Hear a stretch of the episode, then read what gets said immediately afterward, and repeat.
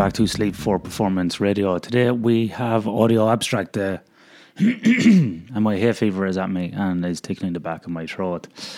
Okay, so I had a few questions about this coming through to the Sleep for Performance Facebook page, and a few people asking me as well in person. So I thought I'd cover a very interesting um, paper that came out back in 2014 by Kimberly Babson and Marcel O. Bonn-Miller which is titled Sleep Disturbances Implications for Cannabis Use, Cannabis Use Cessation, and Cannabis Use Treatments.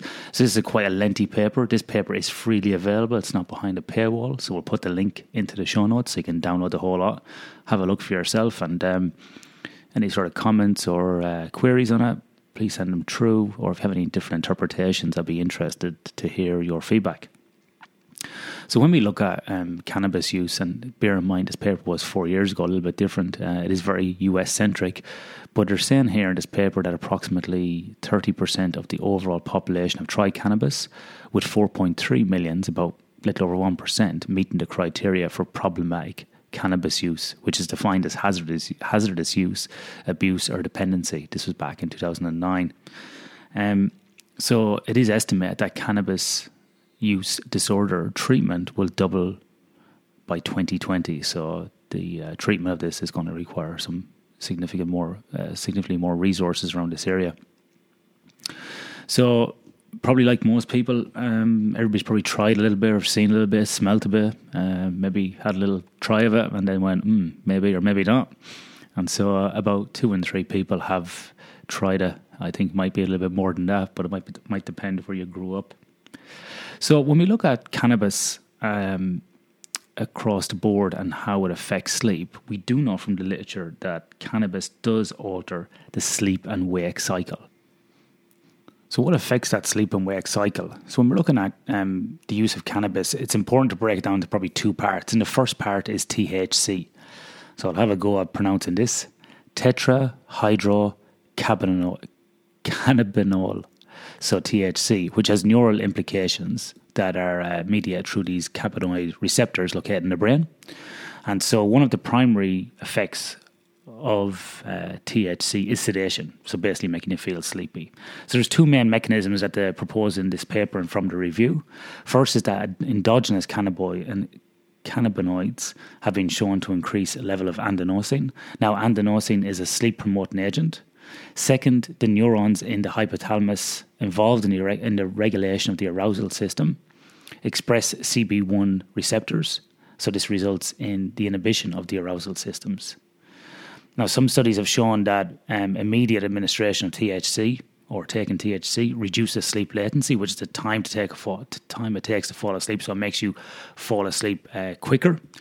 But in people who basically don't really take a lot of THC or consume it, they may have the opposite. So it increases the sleep latency, which delays the time you fall asleep. So, um, some people may have different kind of responses to it depending on your probably more habitual use of cannabis. The other part um, that we have to look at is the CBD part. Now, this is a non psychoactive component. So, many people may have heard about CBD being used for treatment of muscular injuries, um, kids having multiple fits, and so on.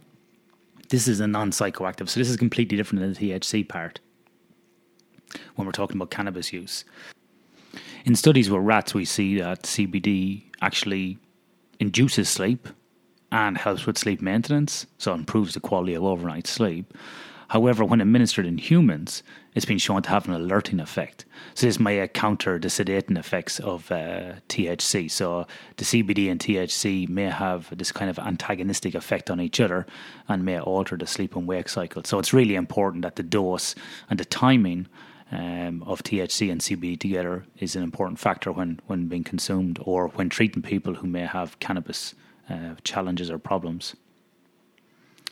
Now, both cannabis and sleep disturbances have also been associated with reduction of activity in the same regions of the prefrontal cortex. Now, the prefrontal cortex is an area that really does affect sleep, and uh, reductions in the activity in that area, in the front, the prefrontal cortex, have been observed amongst individuals with insomnia or sleep deprivation, and amongst heavy cannabis users who abstained for 30 days. So, you know, we really can see the, the relationship here with CBD and the prefrontal cortex arousal or lack of.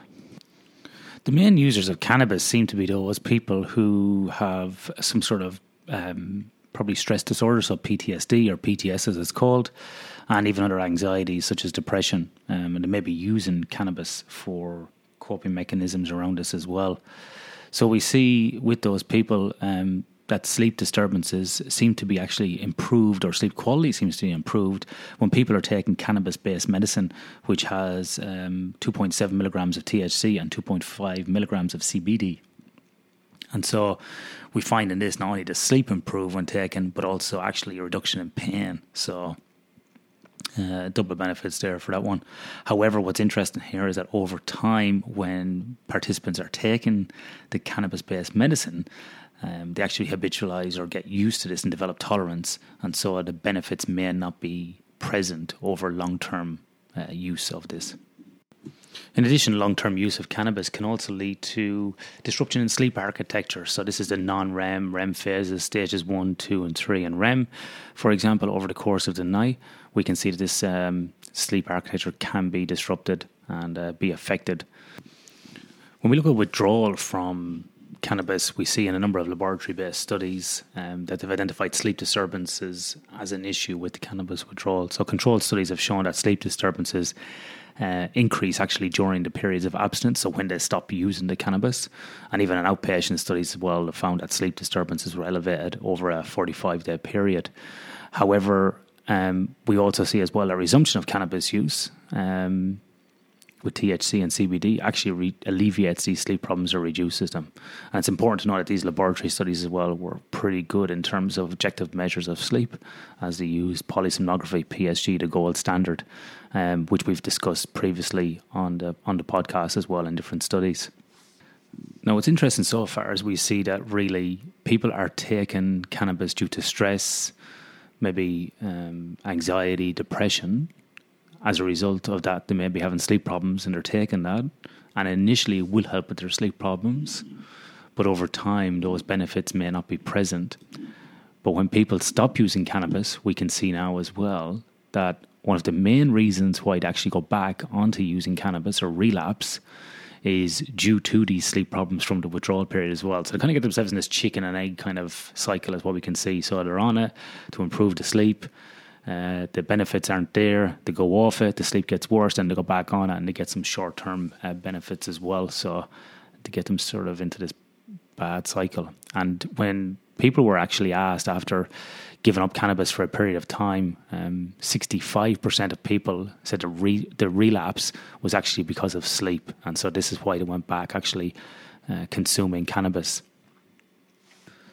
So, knowing that many people have sleep problems related with um, cannabis use, it may be best off to give those people support um, around the pharmacological pharmacological um, interventions or behavioural based interventions such as CBT for insomnia, and so this may help with alleviating these sleep disturbances that these individuals or groups may have, and because um, we know that these other pharmacological and behavioural based therapies have success with people with insomnia or sleep disturbances or awakenings overnight. However, in saying that, um, the use of additional medication is generally not recommended for people who have a history of substance use disorders because they may, in fact, develop um, a dependency on those medications as well. And from other studies, we know as well that long term dependency on sleep medication is just not viable either. So, over time, some of the best improvements we can get in sleep is actually around cognitive behavioral therapy or working with that person to make some significant changes. And those changes could not just be the cognitive behavioral therapy, but could be related to the sleep environment, their whole approach um, that kind of underpins CBT around sleep as well, and even in the timing of sleep also. So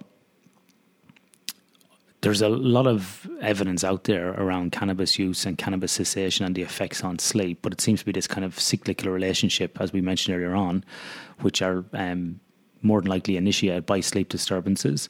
Um, you know, and they could be coming from a range of different uh, reasons, as we said, like PTSD, anxiety, depression, and so on, or maybe they were just um, cannabis users and the sleep disturbances uh, started from that, from just recreational use as well. So like I said, this study was done back in 2014. There is an increase in cannabis use, probably in America at the moment, with the legalization of marijuana, um, which is happening probably across a lot of countries as well.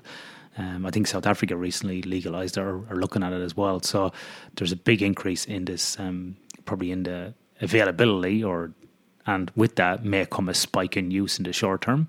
Although other countries would say, like Amsterdam and Holland, that this would level off after time as well, and actually doesn't do any um, negative effect. But that's a whole different, uh, a whole different conversation on economics, healthcare systems, and so on. So, in this context of this study, it is uh, interesting just to look at the sleep disorders. So, the full link to this uh, review is in the show notes. And as always, you can follow me on Twitter at Sleep4Perform or contact me, Ian Dunican, at sleep4performance.com.au. I hope you're enjoying these audio abstracts. I'm learning a lot by doing them myself. Not that it's a, a perfect review of each one, um, but I hope it would give you some information uh, going forward. All right, until next week, sleep well.